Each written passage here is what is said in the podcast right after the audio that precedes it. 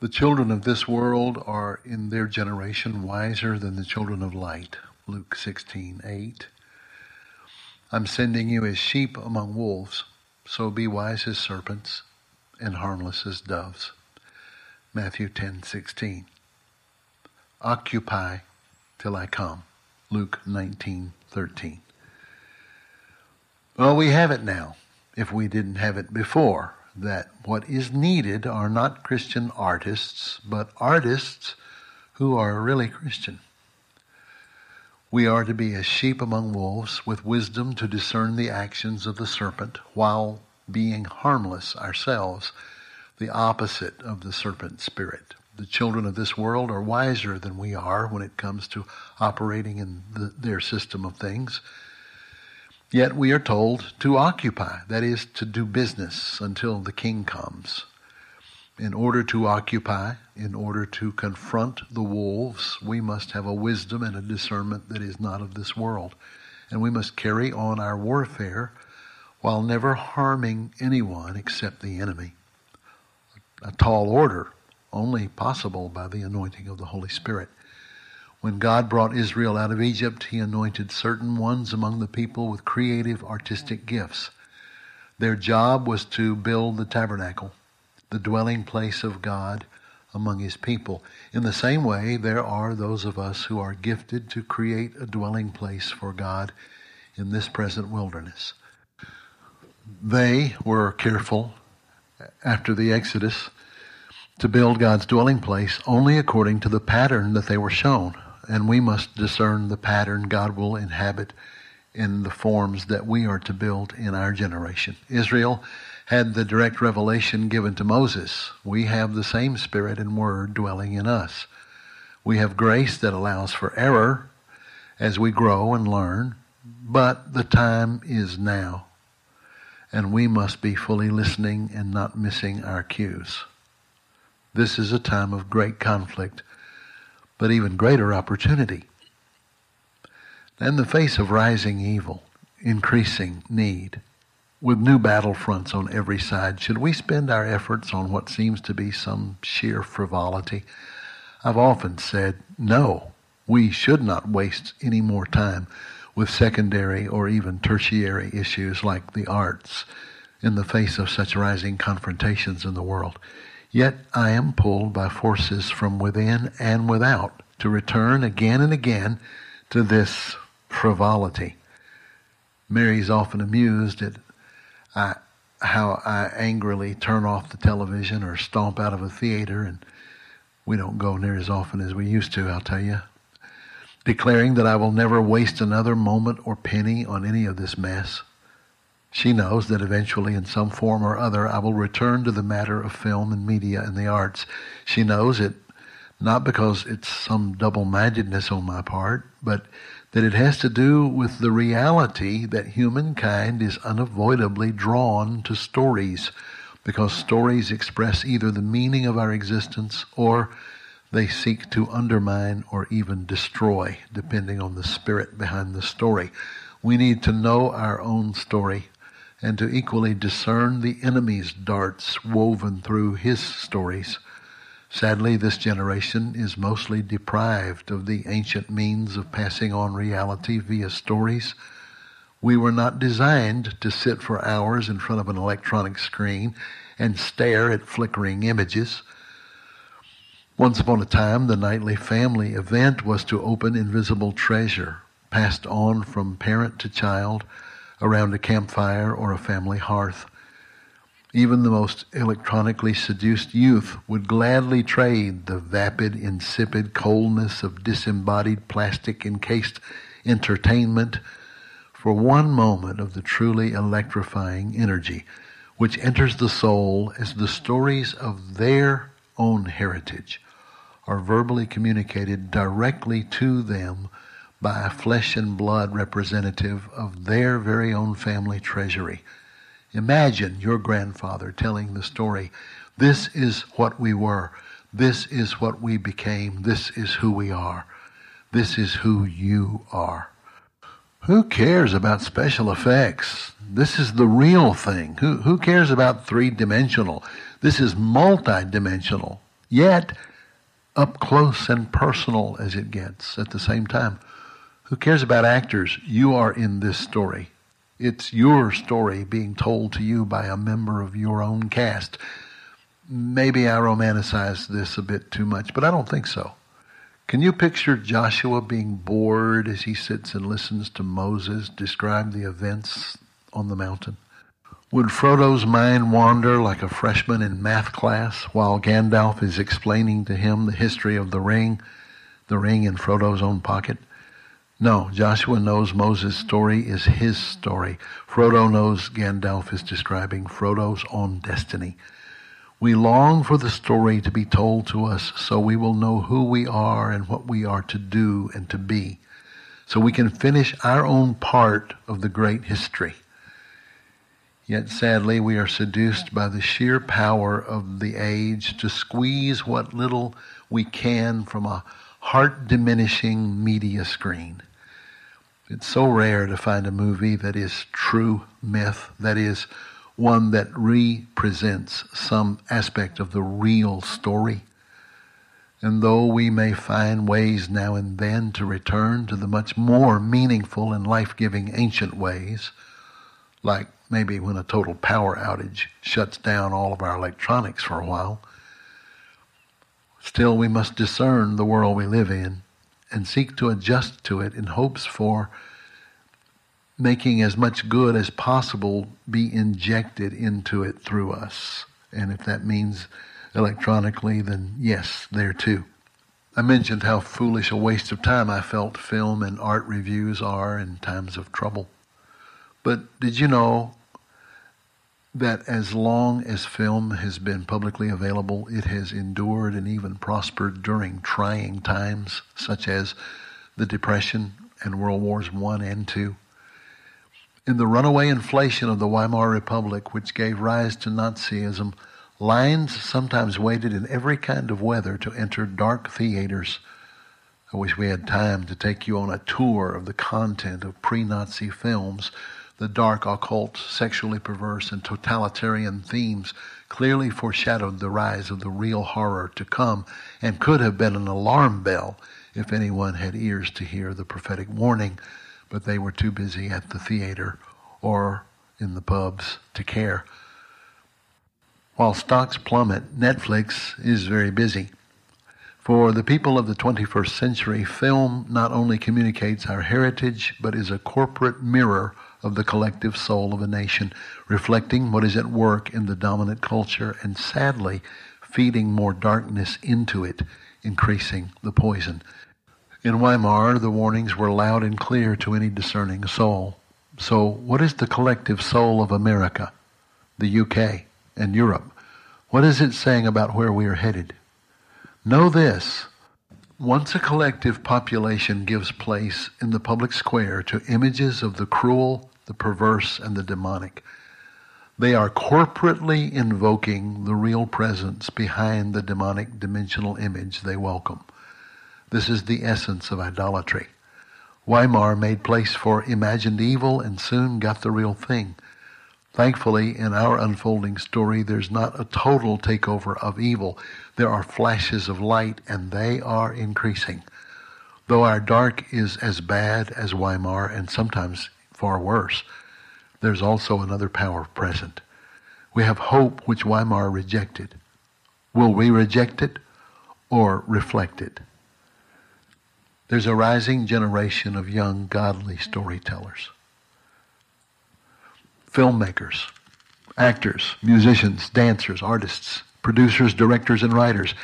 They seek to interject into the flood of morbidity, stupidity, and corruption real stories.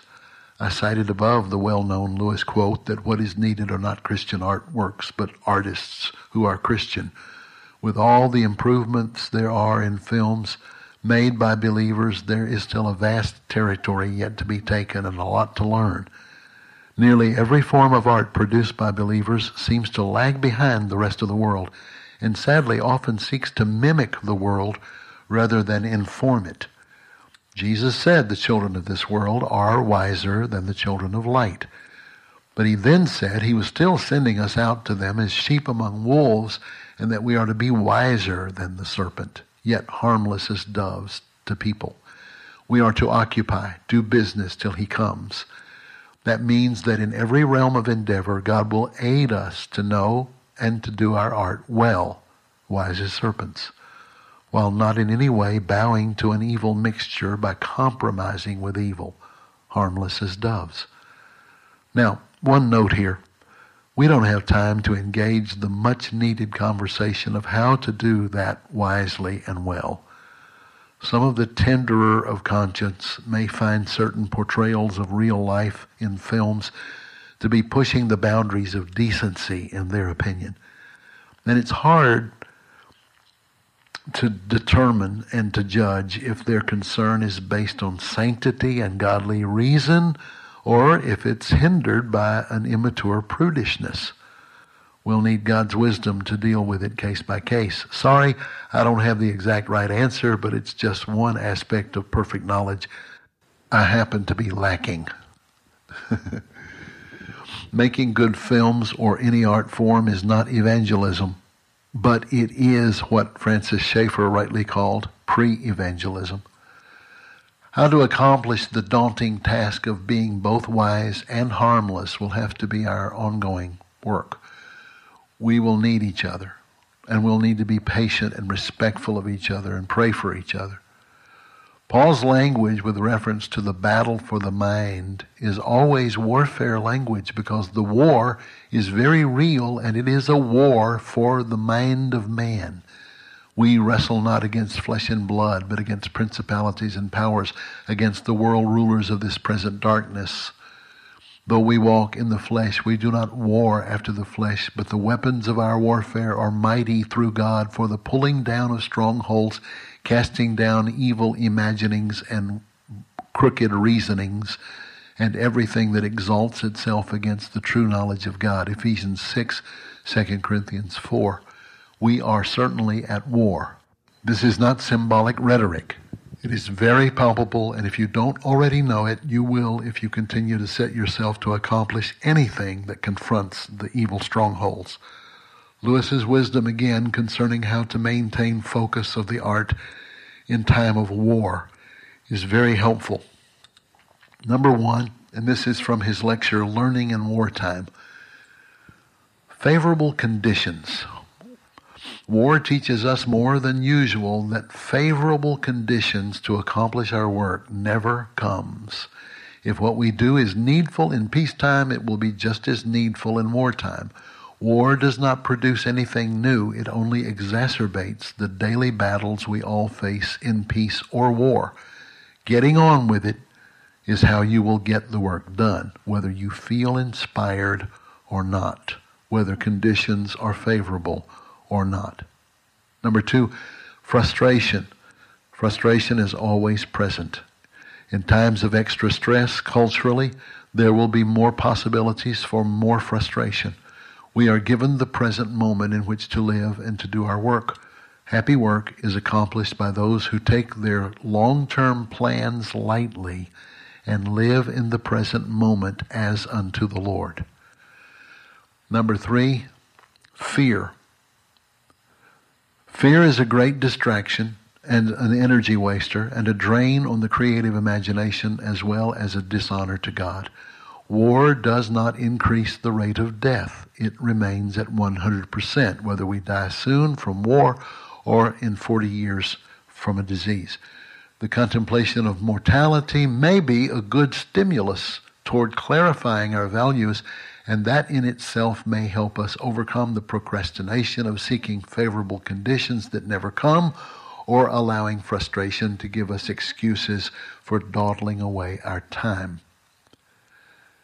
How serious is the war? Well, I often contemplated the question of how literal, how visceral this warfare would become as we approach the close of this age. How much of the science fiction of the screen of yesterday will become the science fact of tomorrow? How much will the veil which separates the visible and the invisible be torn open, allowing the world of principalities and powers to either pass in and out of our dimension or to fully invade it? This is obviously what's been occurring for decades with the UFO phenomena, for instance. There are increased signals of the same demonic portals now beginning to open on the earthbound level. Reports by police and authorities of what have once uh, been considered fantastical demonic encounters are now on the increase. No longer are crazy headlines limited to merely yellow journalistic supermarket rags. You know the kind I mean with such accompanied headlines as Woman dressed in sumo wrestler's suit assaults girlfriend in gay pub for waving at a man dressed like a Snickers bar. No, I didn't make that up. No, these are reputable reports in fairly respectable news sources. And we have practiced the presence of evil, and evil is coming. We have called for Tash, and Tash has come. Could some of the symbolic visions of Revelation be more than symbolic? We have good reason now to wonder. Well, there's a visual search for life. John lists the trinity of temptation as the lust of the flesh, the lust of the eyes, and the pride of life. It's always worth remembering that God forbade the visual to be placed above the hearing of His Word not only because no visual can accurately portray him, but also because the visual has a power to override what is heard. Idols of the eye become idols of the mind, while hearing truth is incarnated into our inner being itself. The prince of this world will build for us and for himself a huge idol factory. This is alluded to in both Daniel as seen in the hideous strength of King Nebuchadnezzar's image, and in Revelation as the image of the beast. Revelation 13, verses 11 through 15. Then I saw a second beast coming out of the earth. It had two horns like a lamb, but it spoke like a dragon. It exercised all the authority of the first beast on its behalf and made the earth and its inhabitants worship the first beast whose deadly wound was healed. And it performed great signs and wonders, causing fire to come down from heaven to the earth in full view of the people. Because of those signs, it deceived the inhabitants of the earth and compelled them to set up an image in honor of the beast. And it was given power to breathe life into the image of the beast and to compel all to worship it. If Satan showed Jesus all the kingdoms of the world in hopes of pulling him from his true human self. Expect him to do as much of the same as possible to us. Mary and I were nearly trampled to death, not really, but almost, in the Tower of London near the Crown Jewels by an invading army of not military, but a bit more dangerous, Japanese tourists with cameras. After surviving their entrance, I asked one of them carefully why they took so many pictures. They do, you know, pictures of everything, pictures of each other taking pictures, pictures of the pictures they took. He paused for just a moment and answered, We are trying to capture life. I understood. A culture that has lost its father figures, its identity, and its very vision of living and purpose, a culture that excels in high tech materialist productivity as well as in suicide. A culture with no transcendent vision takes pictures in an attempt to capture life. So it is that the Japanese are now the chief innovators in turning the movie going experience into what is now being called the coming, quote, mind's amusement park of the very near future. The first of its kind is a prototype in Yokohama, Japan, and it takes visitors on a multi-level visual experience. The merging of the visually novel with real footage is aimed at giving the viewer a completely illusory inner experience. The article explains, quote, Cinema is only a hundred years old, so we are just beginning to learn how to manipulate visual perceptions. This is when cinema will quite literally start to merge with and replace real life. The reporter goes on further to explain how their scientists are working on how to manipulate senses directly through the brain itself, bypassing even this newest technology. Data can be directed into the brain and alter the audience's reality. Any fantasy of any subject matter can be injected into the brain. Memories can be altered or injected as the consumer desires the lust of the flesh will be able to fully satisfy the lust of the eye, all accomplished with the pride of self divinity. The border between fiction and reality will fade, and some people will live most of their lives in a profoundly manipulated world, the article says. People's thoughts, experiences, and behavior will lie in the hands of those who control the software People will be able to alter their past by controlling their past and altering their past and altering them as they see fit. The writer, who is all for this, by the way, acknowledges that some will refuse to participate and try to demand that laws be enacted to interfere.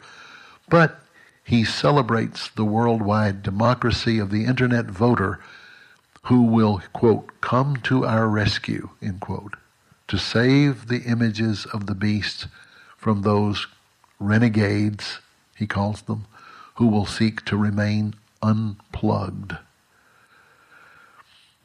No wonder Scripture refers to the end of the age as those who will worship the beast and its image. The word in Greek for beast here is therion and refers to that which is wild, untamable, flesh devouring, and ferocious, who is like the beast, who is able to make war against him, 13 verse 4 says. This phrase seems to imply more a passive resignation of helplessness from fear rather than a worshipful sense of awe. To me, it shouts of the feckless masses going with the flow of cultural idolatry. They received the mark, Revelation 16:13. The Greek word charagma means an imprint or an engraving, but outside the New Testament, it always referred to the fangs of a penetrating serpent. Symbolically, it refers to the actions of the hand and the thoughts and affections, the forehead. They received a mark in their hand or their forehead. We should be far more concerned with the present serpentine imprints on our minds and imaginations and actions than with any futuristic theories about computer chips, etc. Valid as that may turn out to be, who cares if the computer chip turns up if by the time that happens we've already been snake bitten to the core? When TV was first being proposed, it was hyped as being a great and profound tool for education, a tool sent from heaven for the enhancement of arts and culture, so on and so forth. It has not been so. Yes, God does use it. Yes, there are wonderful exceptions to the rule, but the vast majority of television's fruit is rotten. What do you suppose would come from access to a technology as the Japanese are pursuing? In H.G. Wells' science fiction novel, The Time Machine, Wells describes a world of the future populated on the upper surface by the Eloi. They are the tamed, passive, seemingly happy herd who are maintained in their vapid stupor the same as cattle or chickens would be. When the siren sounds and the great metal doors open, a certain number of the Eloi, hypnotically and zombie-like, walk down into the nether regions, into the realm of the controllers below, who are called the Morlocks. When the time traveler asks why they respond like this, his young host replies with a vacant grin, Oh, Morlocks eat Eloi. Who is like the beast? Who can make war against him?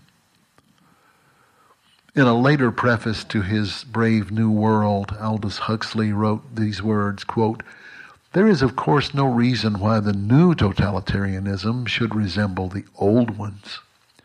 Government by clubs and firing squads, by artificial famine, mass imprisonment and mass deportation is not merely inhumane, it is demonstrably inefficient. And in an age of advanced technology, inefficiency is sin.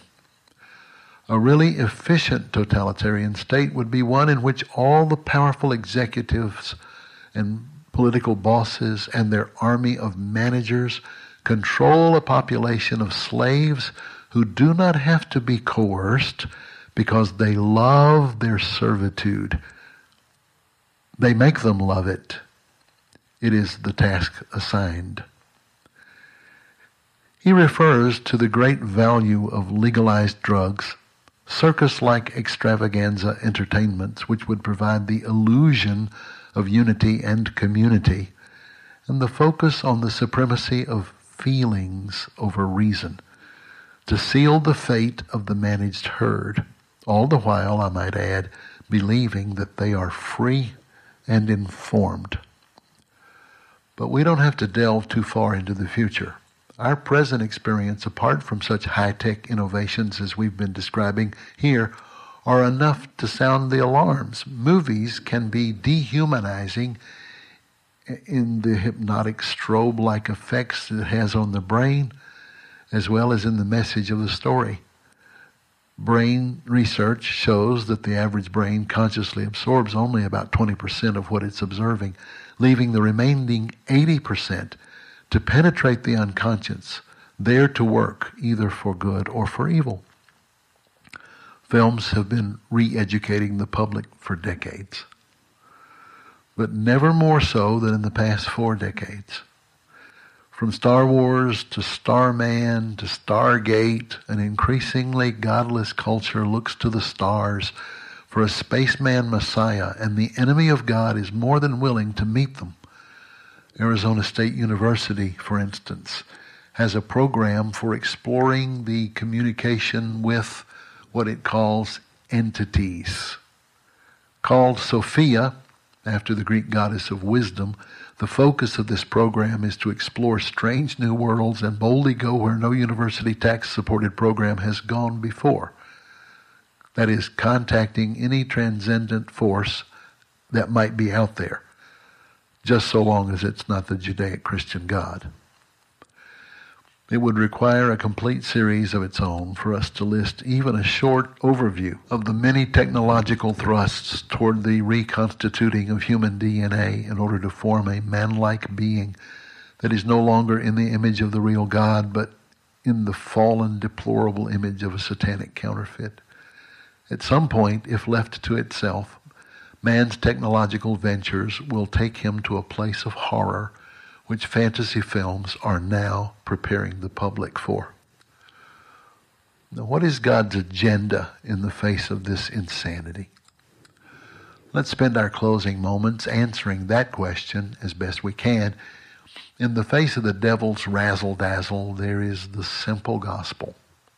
God has chosen the foolishness of a simple telling of the story to save people if we're finding ways to awaken a hunger for that story by pre-evangels through the arts, we're on the right track.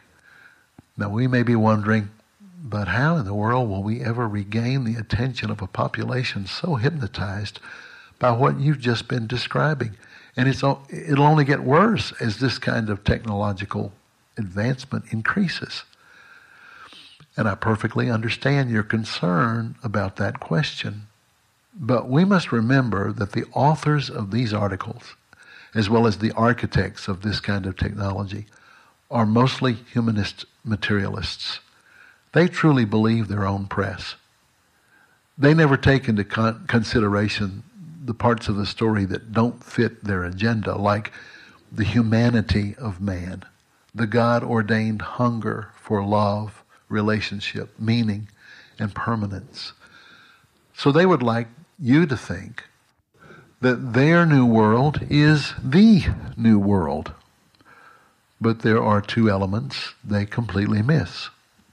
The first one is the human hunger for real relationships in truly real time and space living. That no entertainment, no matter how razzle dazzle, no matter how high tech, can ever meet And number two, they fail to take in consideration the shaking of the earth under the weight of human sin and demonic attack.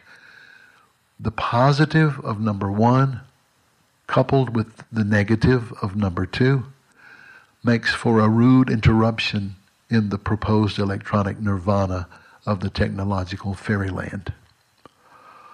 Already there is a growing dissatisfaction with hyper techno special effects, by the way, even in the present day jaded and bored audiences who would never be impressed with my initial Star Wars Star Cruiser experience are even burned out by the superpowered visuals of the most recent pyrotechnic spectaculars.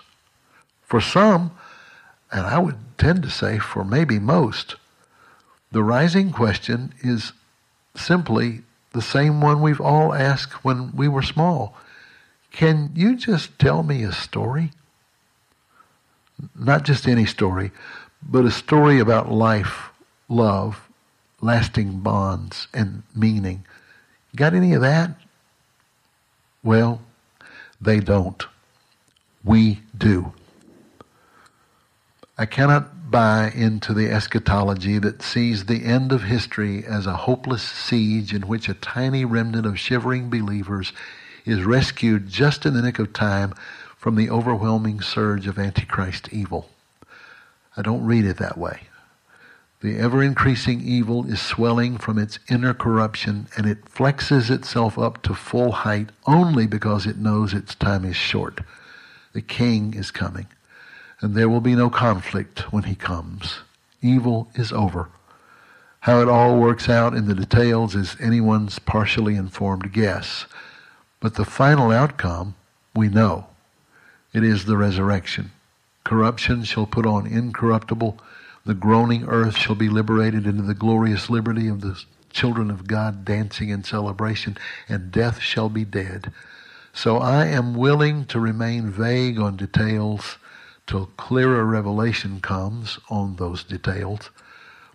But the scriptures are clear on this that the great final harvest will be preceded by the latter rain, just as it was in Israel's agricultural year.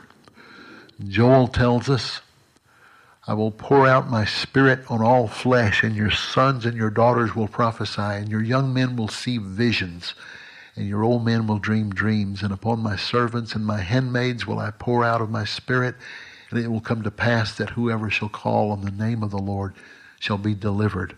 Joel 2 28 through 32. I believe that when the enemy comes in like a flood, the Spirit of the Lord will raise up a standard against it. Isaiah 59 19. God seems to love to slay Goliaths with a David, overcome large armies with small bands of Gideon's army, split Red Seas just in the nick of time, and use one to chase a thousand and two to chase ten thousand. What will God teach you to do that will overcome some large enemy 10 times your size. No matter what field you're in, there is some evil sown in that field. Some redemptive part of you can play in the overthrow of that evil and the liberation of that field. Here are just a few of the redemptive territory reclaimings that are already taking place that I personally know about. That doesn't include the many I don't know about.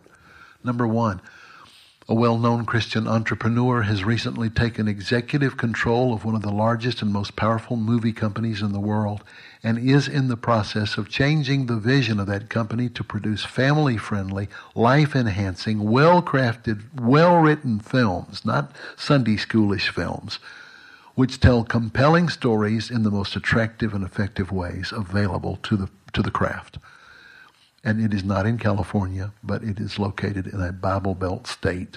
Not that that really matters, except that California is losing its control over the industry. Now, pray that these people will stay on course and not be deterred by the glamour of the world that is always trying to infiltrate. Number two, Glenn Beck's Mercury One is taking territory away from the age old controllers of media re educating an entire generation in truths we almost forgot by producing films and documentaries which rival any in quality and totally surpass almost all in truthfulness and value. And that's just the beginning. Small Christian run production companies are sprouting up in many places outside Hollywood. But with the help of many who were formerly part of the movie industry within Hollywood, they've had to leave California due to the socialist takeover there. These highly trained and gifted craftspeople are helping make Christian movies far more professionally and, and more appealing. Number four, Christians are working hard to hone their storytelling craft by learning to not be so preachy and just simply tell great stories well. We've already explained in our previous sessions how trying to be too obvious in our presentation deprives the story of its power and effectiveness rather than increases it. Rather like when you explain the punchline of a joke ruins the joke. The power of the punchline is that it is not obvious and, until the end. You don't see it coming.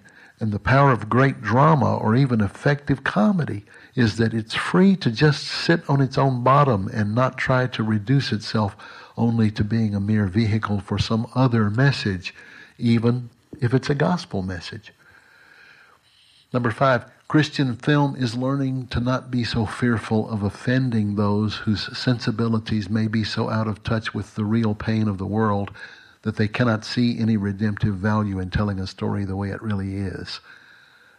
This is a difficult balance to maintain, which I've already mentioned before. There are those who are so set on being cutting edge that they have become just another poison well of worldly compromise. But the answer to that is not to make films that are so squeaky clean that the audience feels they're watching a Sunday school project filmed by middle schoolers. Tell the story. Let the audience get the grit and reality of it. It can be done without gratuitousness, but not without adult poignancy. This will take time and practice and grace and patience and humility, as I've already said. But thankfully, we're finally seeing this mature element in film.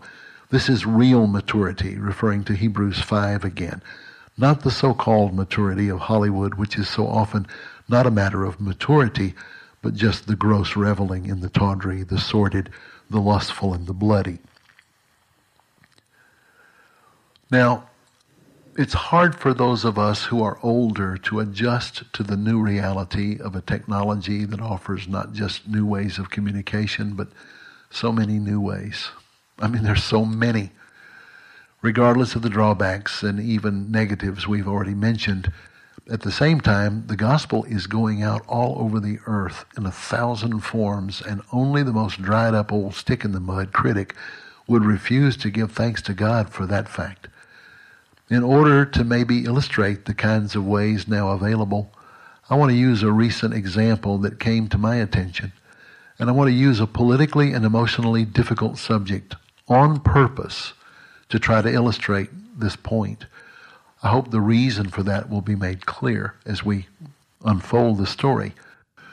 A few weeks ago, a young filmmaker contacted me concerning a YouTube item he wanted me to see. He didn't produce it, he just happened on it. But he told me not to be put off by the surrounding YouTube films which would accompany the one he wanted me to view I explained that I understood the perils of going on YouTube carelessly. Like the river Ganges, which I referred to previously, it has everything the good, the bad, and the ugly floating on it. But that turned out to be the whole point of his concern. He said, Yeah, I know, but the people who might be most helped by this particular story would never go looking for it were it on some Christian post. And if Christians made this film, which is not likely, they wouldn't necessarily list it among the titles where you would find it. They would probably put it in some Christian format. For those unfamiliar with YouTube, it's a place where any and every sort of personal film, of performances, silly tricks, meaningful events, stupidity, you name it, are all on parade. It is enlightening and dangerous, addictive and informative. It can help you learn to cook, fix a broken window unit air conditioner, or find out more than you ever wanted to know about what goes on in a college dorm, the Ganges River. So, in the midst of this recent platform, a number of young filmmakers have taken their time, funds, and energies to begin to produce short stories. These short films are usually well produced with full orchestrated soundtracks sometimes, really good acting, and sometimes they push the borders of decency. For often they are not always, but often films that have a particular political, social, and sexual theme that they're trying to promote. And in less time than it would take to watch an old Andy Griffith rerun without the commercials, about 20 minutes, they can engage the mind and the emotions on several levels, again, for good or for ill. Many attitudes have been influenced by the emotional effects of these short stories, most of them young, because it's mostly young people that know about it and access it. But I want to tell you about this one, which was certainly not a politically popular message to conservative people. But it certainly was not popular among the liberal side either. It was just a story. I doubt this film was made by disciples of Jesus. I even doubt if it was meant to make any sort of political statement. It seems more to have been simply the painful story of either the writer or of, uh, of the screenplay or, or of someone he knew and cared about. It was possibly only meant to be a cathartic exorcising of his own pain, maybe, or maybe an attempt to just shout out loud to others about the painful topic only God knows. That's the beauty of this sort of presentation. It can be useful for good on many levels, maybe only to those who are emotionally affected by it for whatever reason. It's not overtly religious or even necessarily overtly moral. It's human, and that can be very powerful in the hands of the Holy Spirit. The 20 minute or so film begins with a young male prostitute being hired by a man who is the father of a boy of around age eight.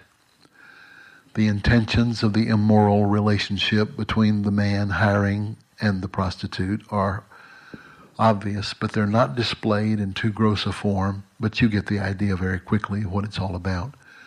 The father of the boy has to leave for the evening on business for a while and after their activities, he asks his young man for hire to watch his son while he's out. In the course of the passing evening, the child gingerly enters the room where the male prostitute is sleeping and explains that he is terrified to be alone in the other room because of the monsters. The acting and directing are masterfully portrayed. The mention of terror and monsters brings back memories that are reflected in the wordless facial expression of the young man. And he, of course, tells the child, of course he can stay. The boy crawls up in bed and lies down. They are fully clothed, and the distance between the man and the boy is such that nothing pedophilic is even at all suggested. To any discerning person, they will understand this to be a grown man seeking to comfort and protect a frightened child whose irresponsible father has obviously not protected him. The young man reaches over to place his arm on the child simply to reassure him, just as bad timing would have the father come through the door.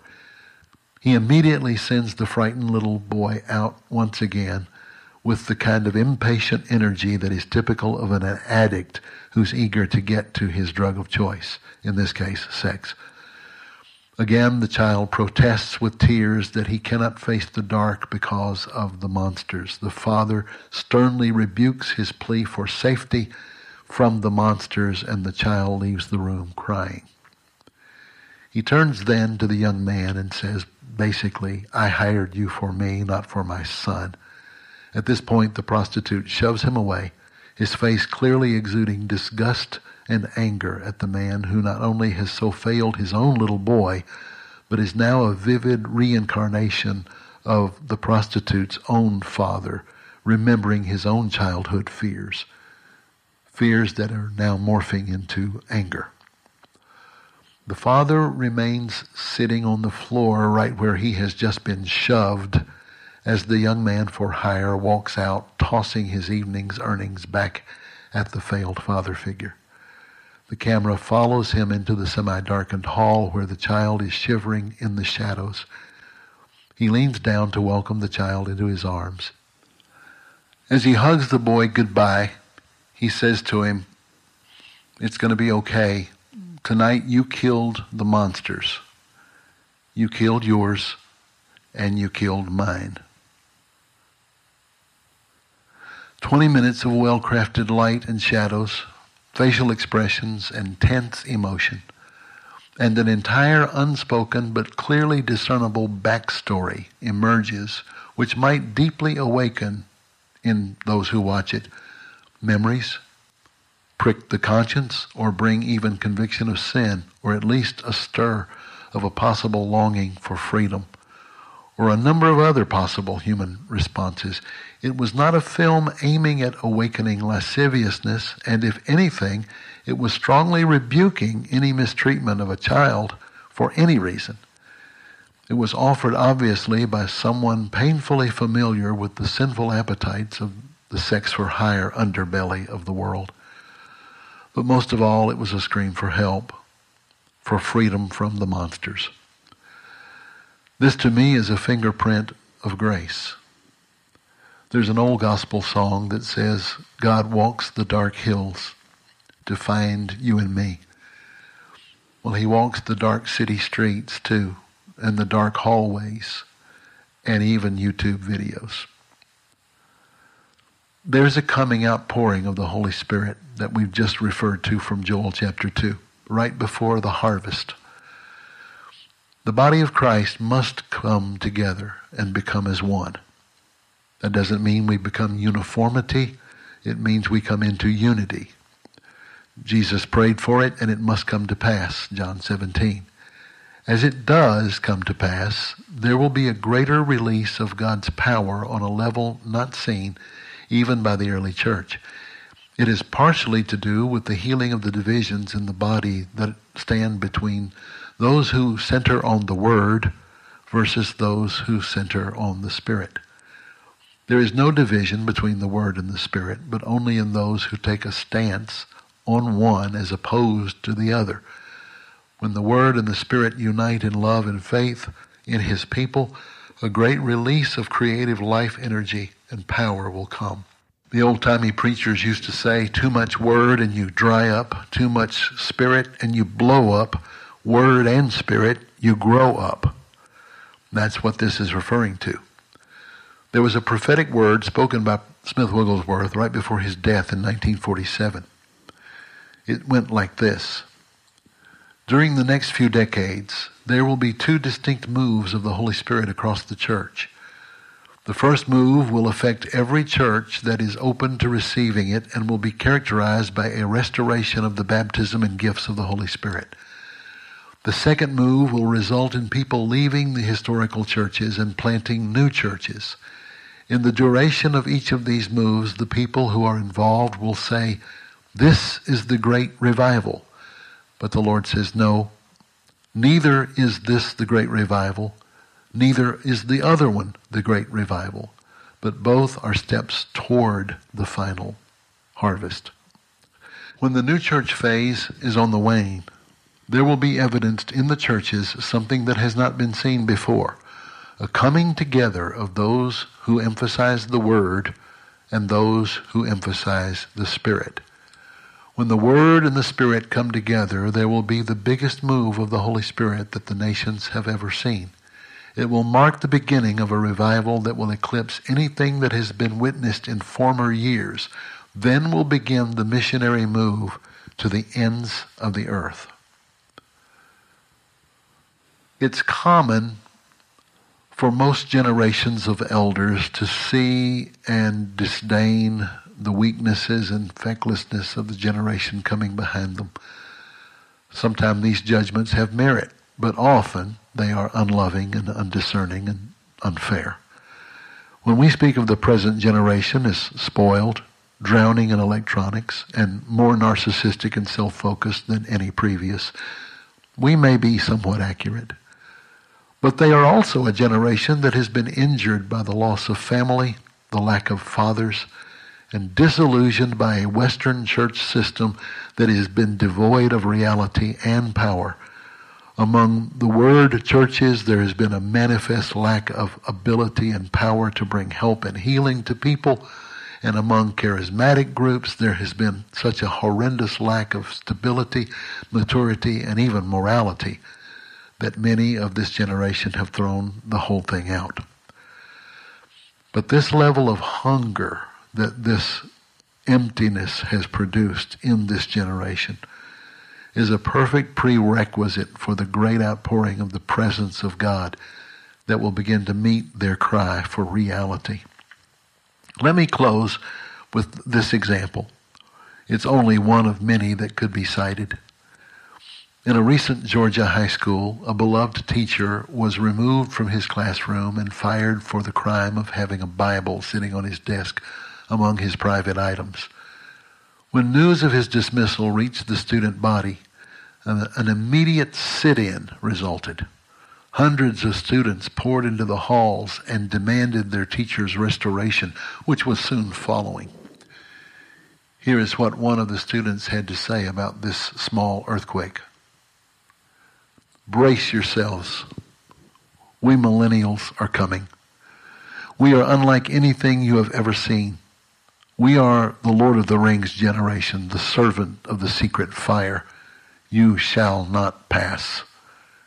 We grew up being lied to about tolerance and marriage and friendship and love. We've seen all the fakery of our previous generation and are totally skeptical of everything. We are yearning for what is real. So when the way, the truth, and the life is given to us, we want to hear it. I wish I knew what to call it.